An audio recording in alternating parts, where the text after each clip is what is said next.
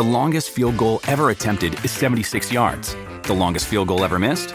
Also 76 yards. Why bring this up? Because knowing your limits matters, both when you're kicking a field goal and when you gamble. Betting more than you're comfortable with is like trying a 70 yard field goal. It probably won't go well. So set a limit when you gamble and stick to it. Want more helpful tips like this? Go to keepitfunohio.com for games, quizzes, and lots of ways to keep your gambling from getting out of hand. What does motion sound like? With Kizik hands free shoes, it sounds a little something like this. Experience the magic of motion. Get a free pair of socks with your first order at kizik.com/socks. Love to kick back with a Big Mac? Ain't nothing you wouldn't do for a sausage and egg McMuffin? Well, good news. You can now order McDonald's on Just Eat. Did somebody say just eat? Sausage and egg McMuffin served until 11am. Big Mac served after 11am. At participating McDonald's. Check out your Just Eat app to see if there's one near you. Delivery fee applies. I mean, the great thing about Science-ish, Rick, is that, of course, you can learn all the stuff that I've got in my brain. I mean, I know you love learning, and I know you love learning from me. Shall I tell you what I love learning from more? I, I can't believe there is such a thing. There is the Great Courses Plus. That's thousands of lectures in virtually any category from the world's top experts. So not just your ill-informed musings about something you googled half an hour ago. and you get the flexibility to watch these lectures so I can be watching it on video and then think, "Oh, I've got to go off and do something else." And then you just switch to audio. So you just put headphones in and off you go. Exactly right. Nice. If you use the Great Courses Plus app, which of course I do.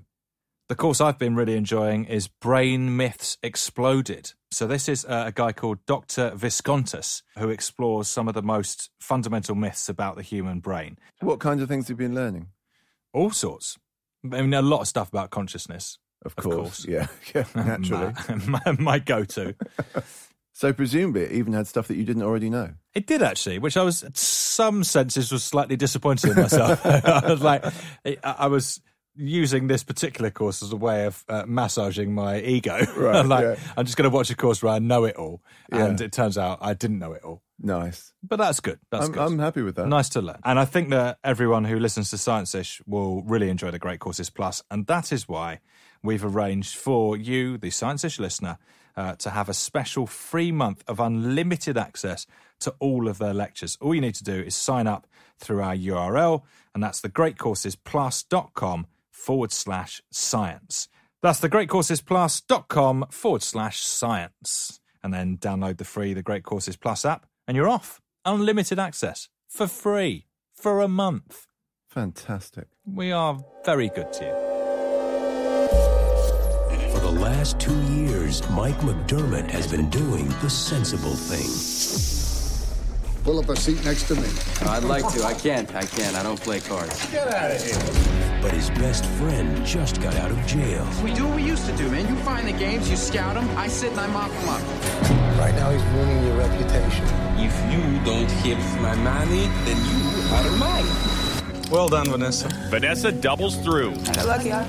Congress is debating the legalities of online gambling, whether it's a game of chance or skill. We have this tendency, I think, when it comes to luck uh, and skill to put things in boxes. We like to say that this outcome was luck, this outcome was skill. And I think there's also a tendency that if we're good at something, it tends to be skill. And if, it's, if we're bad at something, it tends to be the result of luck. You are considered to be one of the top five poker players in the world, and you have made millions of dollars playing poker. Is that accurate? Uh, yeah, I've made a bit. You were looking for that third three, but you forgot that Professor Green folded it on 4th Street, and now you're representing that you have it. The DA made his two pair, but he knows they're no good. Judge Kaplan was trying to squeeze out a diamond flush, but he came up short, and Mr. Eisen is futilely hoping that his queens are going to stand up. Mark Johnston lost half a million dollars in casino credit in 2014, and he was fighting to try to not have to pay that marker back. Although in poker, a single hand can be the result of luck, actually, over the, the reasonable course of a game, skillful players are more likely to come out on top. Well, kiss my ass. Kiss my ass. Hello and welcome to Science Ish. I'm Rick Edwards, joined as ever by Dr. Michael Brooks. Hello. So we take a piece of fiction or a bit of popular culture and ask one massive scientific question about it. Uh, and this week, I'm in charge. Um, on the podcast, we've covered a lot of different areas of science. So we've talked about black holes uh, for Michael's pleasure, uh, to curing Alzheimer's uh, for Michael's pleasure. But now it is time to convert our knowledge of science into cold, hard cash. For Rick's Uh, pleasure. Yes, we're going to be bringing science and maths into the casino and we're going to bring down the house. What are we looking at then? So we're going to be tackling the science behind the Matt Damon Ed Norton classic Rounders. Ah, Seen it? yes. It's good, isn't it? It's a very good film. Yeah. I hadn't seen it for years and I rewatched it um, and it's very enjoyable. It's very straightforward stuff. So Matt Damon is a very good poker player and he uh, loses a lot of money to uh, John Malkovich, who uh, is enjoying himself a bit too much. Um, As a dodgy Ru- Russian, isn't he? Playing a Russian. And the accent is, I mean, it's insane. It's naughty, isn't it? It's really naughty. I feel like, I don't know, but if I was Russian watching that, I might Be find it insulted. offensive.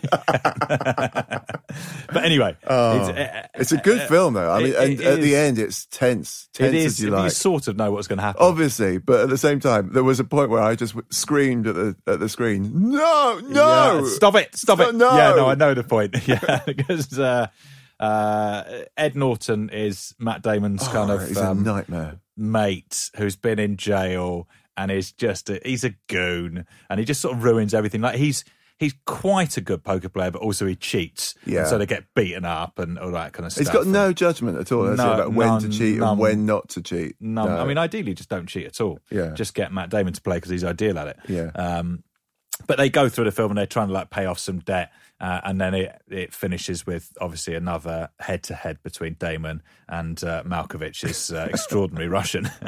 in a tracksuit. yes. So, what are we going to ask? What's our big question?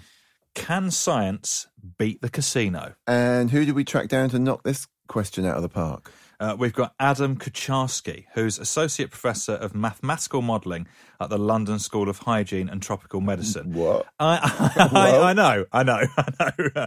Doesn't sound like high stakes poker, but this guy is all over the maths of betting and has actually written a whole book about it, which is really good, uh, called The Perfect Bet How Science and Math Are Taking the Luck Out of Gambling. So we started by asking him to paint us a picture of how maths and gambling come together.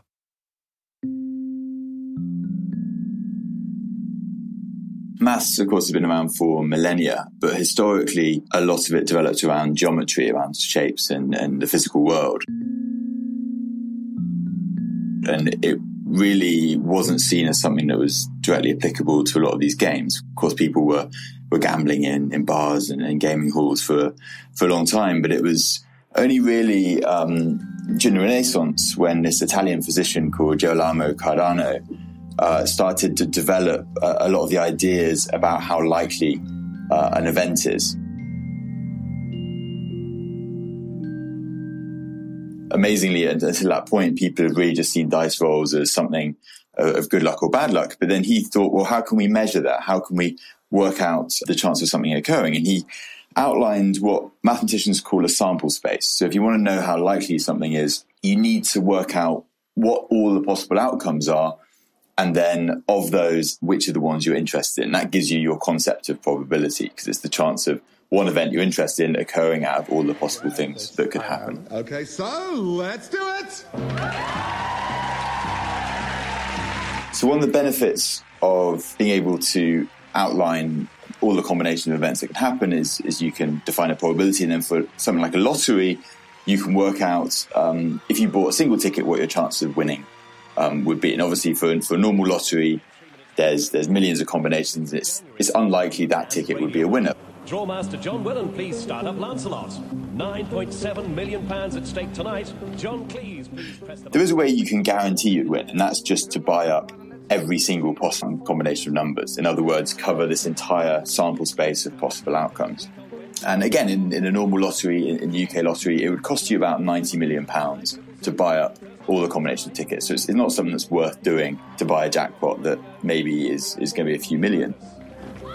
Second ball tonight. Another 30, 31. Second week running for that one. 18th appearance now. The National Lottery. third ball tonight. Not all lotteries are the same. Um, in the 90s, the Irish lottery had a much smaller number of possible outcomes.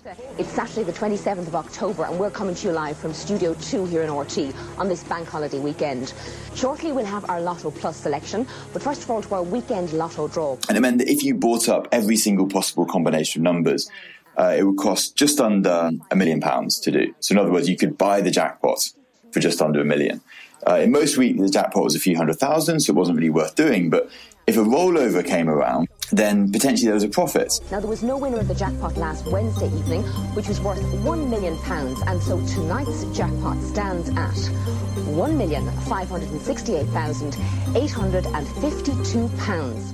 And, and, this is what an Irish syndicate did in the early 90s. They got hold of a lot of tickets and, and by hand filled out all of these combinations. Um, and then they waited. They waited for about six months until uh, the bank holiday in, in 1992 when the rollover hit uh, about 1.7 million. And they put their plan into action. They took all these filled out um, and then went to shops and, and, bought up the corresponding sets of numbers. Uh, the lottery weren't so keen on what they were doing, although it was, it was, perfectly legal. It was it was frowned upon, and as a result, when the, the jackpot came around, they'd only made about 80% of the, the, possible combinations they'd need to buy up. This evening, and it's number 19, Ivra Diag. Our fifth number is 11, Ivra Diag. Our sixth number for our weekend number for weekend. Fortunately for them, though, they they did have that jackpot, those winning numbers within the tickets they'd uh, bought up. Uh, slightly less fortunately, uh, there were two other winners that week, so they had to split the prizes. Don't forget to check your tickets to see if you are a lucky winner in our Lotto Plus draw. But actually, when they um, added up all of the match four, match five, other combinations, they, they walked away with a, a few hundred thousand pounds in profits. And I remember seeing that story years ago when I was much younger, and it just seemed like this amazing example of how a very simple bit of maths can have a very powerful outcome on a gambling result.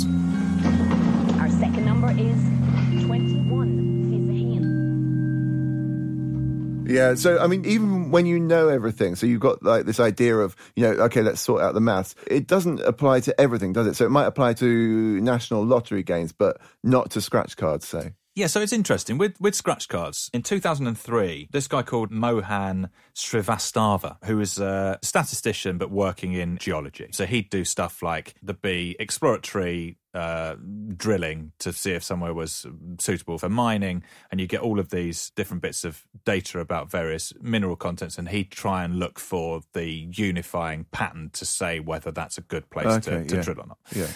So he bought a couple of scratch cards um, and uh, won on one of them. And as he was sort of going to go and claim his winnings, he was looking at the numbers on the cards, and from a statistician's point of view, trying to work out how those numbers would be picked, because obviously the illusion is randomness.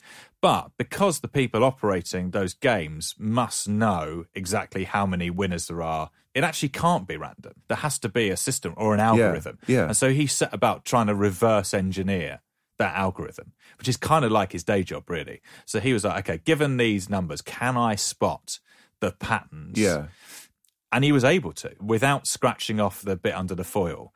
He could, uh, with I think it was like 80% accuracy, tell you whether a, a card was going to be a winner or not. What, how? Essentially, on, on these scratch cards, there were tic tac toe, so they're noughts and crosses, lots of noughts and crosses grids with numbers on them visible. And then on the left hand side, you have the numbers that you need to scratch off to reveal. Right. And what he could do is he could look at the visible numbers, and by observing the frequency of the numbers on that whole card, he could tell you whether you were going to be a winner or not. And I think when he he flagged this up with the manufacturer of the thing, they just hadn't realised. They had they had no Sorry, idea. Sorry, did he was flag it up before he'd scammed them or He, he did actually. Yeah.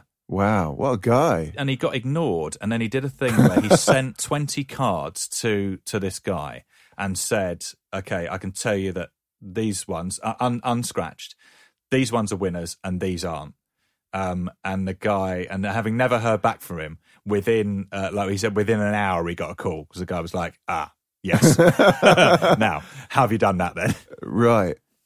All right, so that's scratch cards. That's not the same as beating a casino, isn't it? You know, can can maths help you with something like roulette? Yes, kind of. So the thing about roulette is that it isn't totally random. Like it, it, it feels like it's random, but it's not random in the way that um, you know, quantum is is Oh, random. thanks for that. Um, yeah, no problem. Um, it, it's actually deterministic. Like if you know, if you think about just sort of Newtonian physics, if you know um, where the ball is released and the velocity of the ball and how the wheel is spinning. Oh, you Oh, yeah, will so be able, all you- the variables. Yeah, if you know all the variables, all You the initial it out, conditions, yeah, then you'll yeah. be able to work out every time Yeah. where that ball lands. Practically, I mean, it's tricky. it's very tricky. It's a couple of maths guys called Edward Thorp and Claude Shannon developed a wearable computer that they had in their shoe that could measure the initial conditions. No. Not brilliantly, but well enough to give them a significant advantage. How big was this shoe? Huge. So, uh, it was three meters, so it was quite They- conspicuous. They, worked as clowns. They've come in disguised as clowns again. So presumably Thorp and Shannon got chucked out or discovered at some point.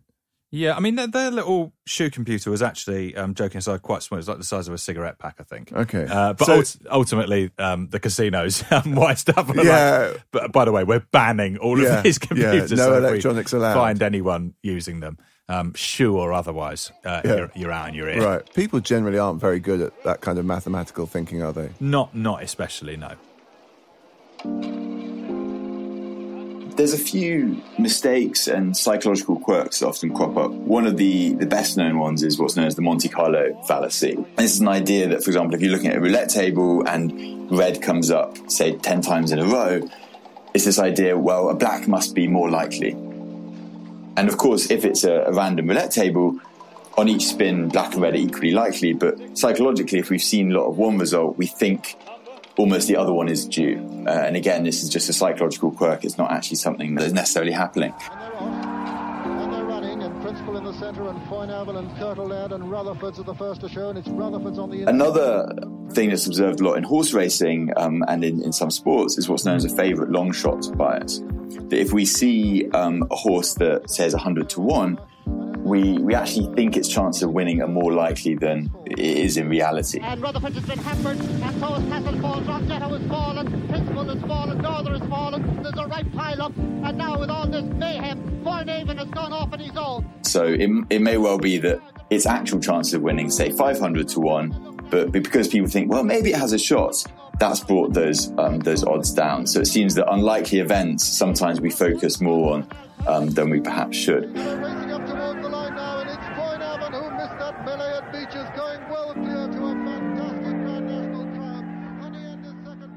Couple of other things that, that more generally in, in gambling come up. Um, one is known as gambler's ruin. This is a situation where people, when they win, tend to up their stakes. So if you've had a good run, you start betting more and more. But when people lose, they don't reduce the amount they're betting. And the consequence of that is that over time, you're pretty much guaranteed to go bankrupt. That if you, if when you lose, you don't decrease the size of your bets, then you're essentially going to run yourself into ruin over time. Uh, the final very, very strong uh, psychological pattern which happens in gambling is the nature of, of a payoff, whether the outcome of a bet is variable and, and how much that changes. To give you an example, say you had a, a machine that you put in £10 and it gave you £9 back every time. Clearly, no one would use that machine because you're just chucking away money. But if you had a machine where you put in £10 and sometimes you didn't get your £10 back, but sometimes you got £1,000 back. On average, that might have that same payoff profile. You might, on average, be losing about a pound per bet. But because it's a variable payoff, because sometimes it pays a lot and sometimes you lose, it's more attractive psychologically than something that just will always cost you money. We're about to meet the mysterious winner of the $315 million Powerball jackpot. The lone winning ticket for the May 19th drawing was sold at a shop right. I think there's a lot of elements of, of games that try and latch on to these psychological weaknesses um, we have. I think one thing in particular that casinos and, and bookmakers in general try and do is very much get people to focus on the winnings. Uh, as well in, in lotteries, Good afternoon, everyone. We start today with some amazing video. The moment five Ottawa area men found out for sure that they had won $60 million. having people with those massive checks celebrating their win is incredibly good publicity. And so these companies work very hard to get people to focus on the chances of winning rather than the vast majority of outcomes, which are people um, losing their stakes.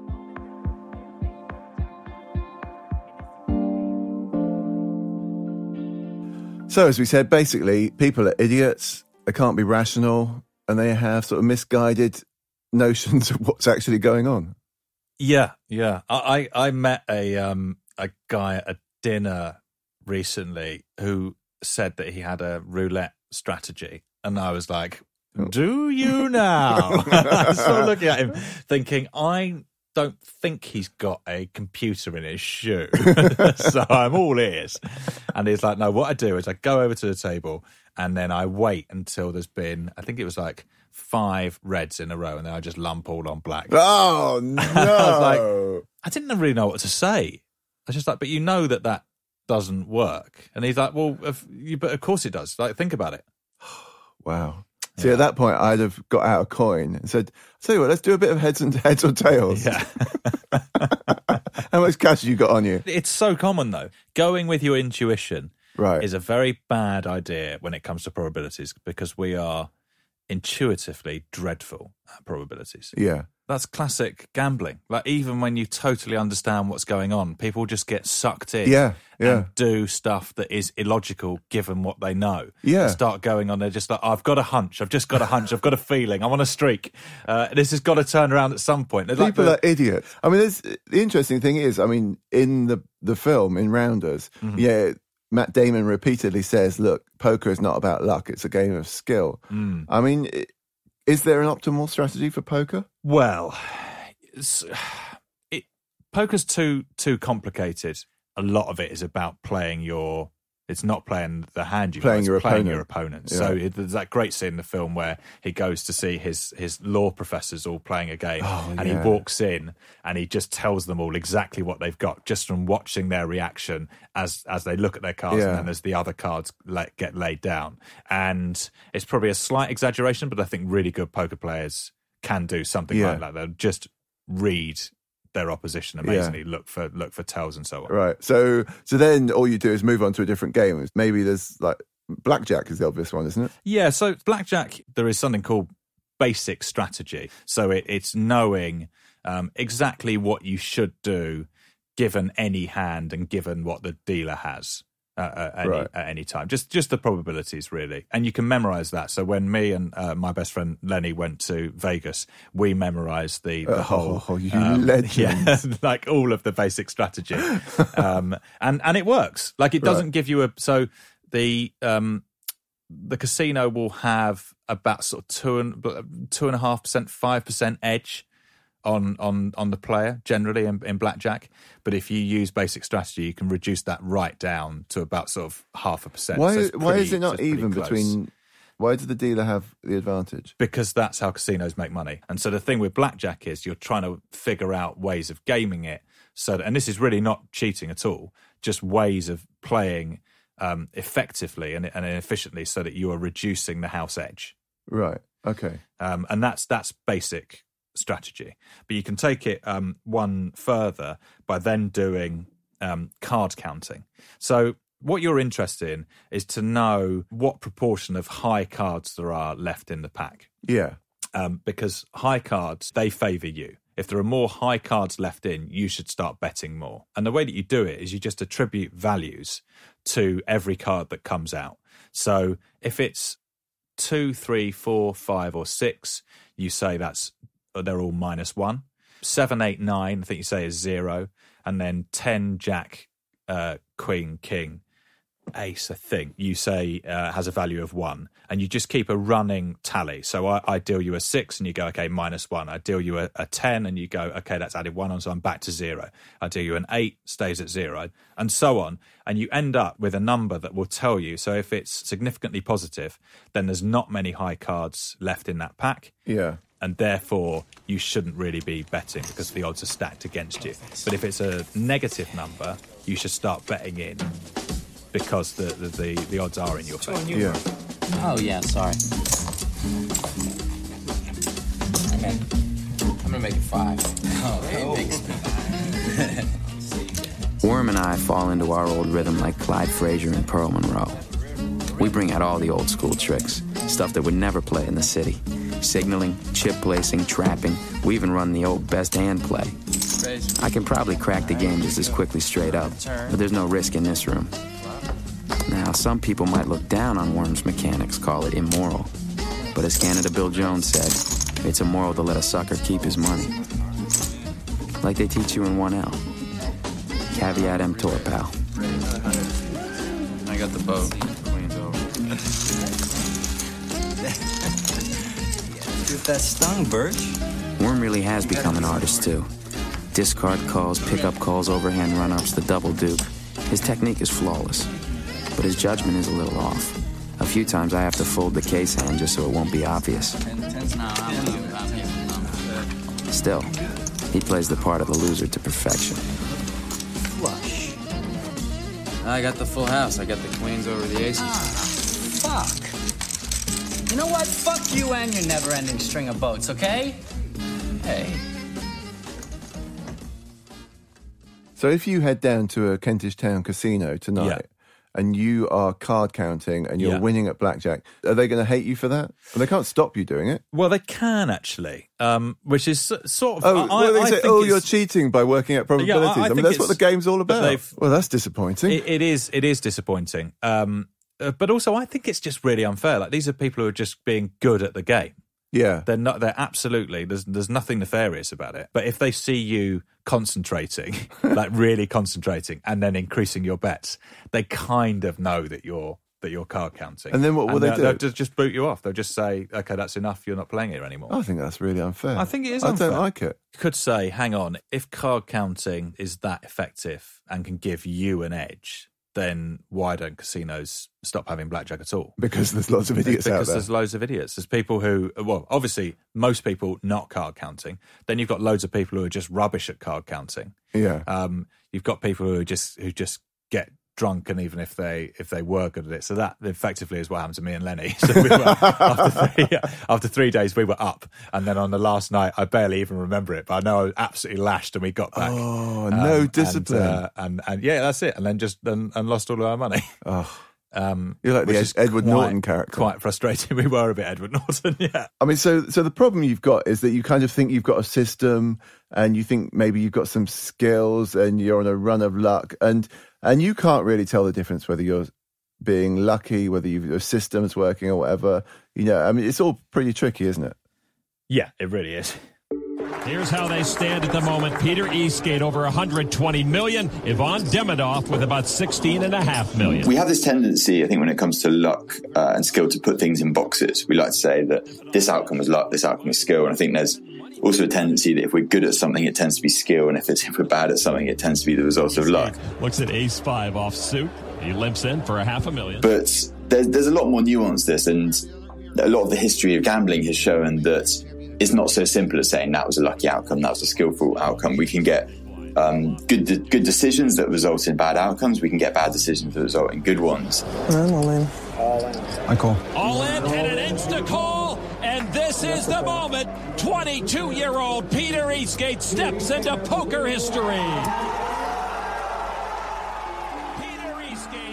For those of you guys out there who play poker on the internet, I don't know if you've heard about this, but Congress is debating the legalities of online gambling, whether it's a game of chance or skill. So I talked Increasingly in recent years, we've seen um, a lot of interest from from a legal standpoint and from, from a company standpoint about how we define luck and skill. In the US, for example, uh, a few years ago, there was a big crackdown on on online poker and poker in real life. At bluefirepoker.com. They're a poker training school, and they want to basically put their money where their mouth is and prove to the government that winning at poker takes more than just luck. So they're offering $1 million to President Obama or any member of Congress, you hear that, guys, to play a game of poker against one of their site's professional poker players. A lot of the debates and the court cases came down to how you define gambling. Poker in US law isn't explicitly defined as gambling, but there were laws uh, um, about playing games where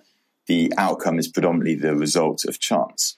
So a lot of these legal cases really came down to this question of is poker a game of skill or a game of luck? And a lot of mathematicians and economists weighed in, showing in the end that although in poker a single hand is the result, uh, can be the result of luck, actually over the, the reasonable course of a game, skillful players are more likely to come out on top. Let the joint ride all the way out. It's kickoff day right here for Fantasy Football 2000. And it's not just in, in poker we're seeing those debates. In the US, there's been this huge rise in fantasy sports where you can you can pick a team or or put money and and try and work out certain results. Kick it off. It is time to get it started. NFL 2018 Fantasy Football. There's often be said that it's not gambling because there's this element of skill. And in fact, um, some recent research by mathematicians looking at these these fantasy sports and looking at how good the skillful players are actually seems to suggest that some of these fantasy games may have a higher element of skill than the real life sports that they're trying to predict in terms of the consistency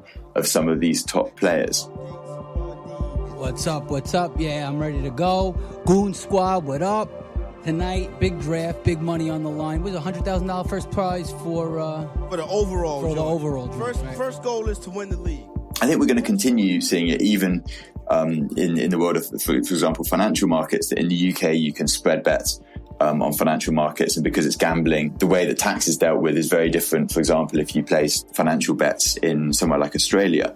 And I think we're going to continue seeing these kind of discussions as people realize that perhaps games that were traditionally luck involve more skill than they thought, or things that are thought to be skillful actually may be more dependent on chance. Not sure I really get this. So, fantasy sports betting is basically got more skill in it than the real life sports that they're trying to work off, they're predicting from. So, what's Yes, what's going which on? is fairly surprising, isn't it? Yeah. So a mathematician um, called Annette Hosoi was asked by one of these fancy sports operators in, in the States to do some statistical analysis to work out whether their games were skill based or or luck based. And so what she did is she started plotting uh, data. So you'd get real players to uh, to to play the, the the fancy sports lineup game. So effectively, what you're doing is every week you probably noticed you- you're just picking players um, to try and do well in your team that Yeah. week, and they get points according Yeah. to their, their performance. Fine, like, Yeah. exactly like we play with fantasy football. Yeah. Um, or fantasy cricket in my case. Oh my god! Um, and then genuinely, Genuinely, in my Oh, club, we have we, we all have a fantasy league that's us in it. So so people will pick me. No need for you to bring that up. You've mugged yourself off so hard. I'm not ashamed. Uh, you should be. Anyway, so yes, like fantasy cricket, um, uh, and then you you get computers to uh, to choose teams entirely at random, and then you you compare the performance, and you see that the the the people do do much better than if you were just picking it at random. So that immediately tells you that there has to be some element of skill Yeah. And then you do something where you you tweak the way that the computers are picking it. So you give them a few sensible parameters, and then you plug those values in, and you see that still the good human players outperform the computer. So you start getting this idea that actually that there's there's quite a lot of skill involved. Yeah. And you can develop a metric that measures the relative skill involved in any contest. And, and you can see that interestingly, uh, poker comes out as pretty low skill, so a, a, Oh, a lot of a lot of luck. Um, uh, basketball, because there's so many chances to score, comes out as quite high, so there's a lot of skill involved. And these fantasy sports games also come out pretty pretty high, so there, there's there's more skill involved in them than there are Oh, against the that's games that they're um, that they're, they're that they're Yeah. selecting from. So if you're good at those fantasy sports things, you should be proud of yourself. Yeah, yeah. There's a lot of there's a lot of skill. I mean, there's a lot of money involved. Is as well. Like people are doing very well. So what about something a bit simpler like uh, rock paper scissors? Yeah, so you would think that there would be absolutely no strategy whatsoever to something like rock paper scissors. Except that But if- as as with poker, you're playing against a person, aren't you? You, exactly. So so let's just okay. Let, let's just let's do it and see if see if it works. Okay. All right. So okay. So we go one, two, three, and then show. Yeah. Yeah. Okay. One, two, three. I've beaten you. Yeah. So you've beaten me. Everyone so knows the- that scissors is a rookie move. So, well, no. So the theory is that if you're playing against a novice, and I just assumed you're a novice, um, that they the novice thinks that the strongest thing you can start with is always rock, Yeah. and therefore they think that their opponent is going to start with rock, and so they go with paper. So I was expecting you to go paper, which is why I went Scissors, scissors. you mug. But actually, you're such a novice. that you didn't even get that far. Oh, you is that just what you went, think? Rock is strong. um, and so you went. I'm with- not even going to tell you my strategy. Yeah, that was your strategy. No, it wasn't. um, but yeah, so so and and if you if you play using that, it it will tend to work relatively well. Right. Oh, it didn't there. Clearly. No, no. I mean, part of the thing is is that humans are not good at randomizing, are they? So rock paper scissors is all about being random, really unpredictable. So amazingly, um, this this game, um, scissors paper stone, was used by um, an electronics corporation. that was selling um, twenty million dollars worth of Picassos and Van, Van Goghs, um, and they they were like. Uh, what do you reckon, Christie's or Sotheby's? And they couldn't really decide. They were like, they're, they're pretty good. And so they said, okay, you, you're just going to have a single round of scissors, paper, stone. Um, and uh, Well, between the two between Sotheby's and Christie's, people, yeah. representatives of the auction Yeah, houses. exactly. And so Christie's um, said uh, to the like someone's eleven year old daughter at the or eleven year old daughters at the at the company, what would you do? And they talked through that sort of basic strategy of like, well, I think the novices will tend to go paper, so go Right. scissors. They did it, and they beat um, uh, uh, and they beat Sotheby's and and won won the contract. nice. Really nice. I bet there was a nice cut as well. You'd assume so. Didn't I tell you? Play within your means, you risk your whole bankroll. I tell you not to overextend yourself, to rebuild. You're going to hack for more. I was giving you a living, Mike. Showing you the playbook I put together off my own beats. That wasn't enough for you. Listen, you know, this is one time I don't need you to tell me how I fucked up. I know I fucked up. What I need from you is money. I need whatever money you can give me. See, that's the thing. This time there is no money. I give it to you, I'm wasting it. That's fucking great. You did it to yourself. You had to put it all on the line for some Vegas pipe dream. Hey, I took a risk. I took a risk. You, you see all the angles. You never have the fucking stones to play one. Stones, you little punk. I'm not playing for the thrill of fucking victory here. I owe rent, alimony, child support. I play for money. My kids eat. I got stones enough not to chase cards, actions, or fucking pipe dreams of winning the World Series on the ESPN. You want me to call some people? Try and buy you some time, I will. But about the money, I gotta do this. I gotta say no. It's fine. All right, so we've been through roulette, blackjack, poker. Um, what's the answer to the question? Can science beat the casino? Maths and a clear mind. And a big shoe with a computer in it. Yeah, can definitely help you. Right. I mean, poker's probably your best bet because you're playing against people. Yeah. But then the maths is so fucking hard. I don't really know what the answer is. Well, I think the answer is to wait for some absolute goon to come to the table. Yeah, I mean, always wait for a goon and bet against a goon. Yeah. I mean, that's not really science, that's just common sense. I'll take that.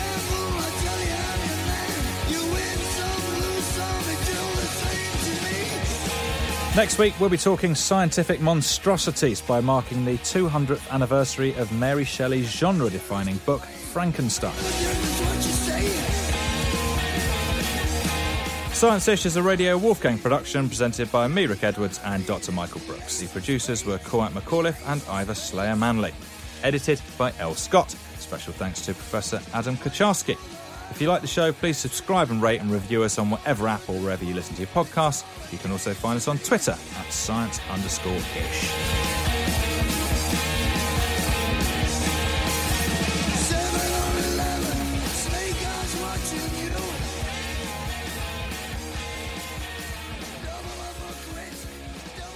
I think shoe computers should make a comeback. Yeah, I mean, don't you love think? yeah. I quite, I quite fancy Are you still one. using an iPad? I've actually got a Oh. shoe computer. Google Glass. what a loser! Uh, but genuinely, Google Glass, what a loser.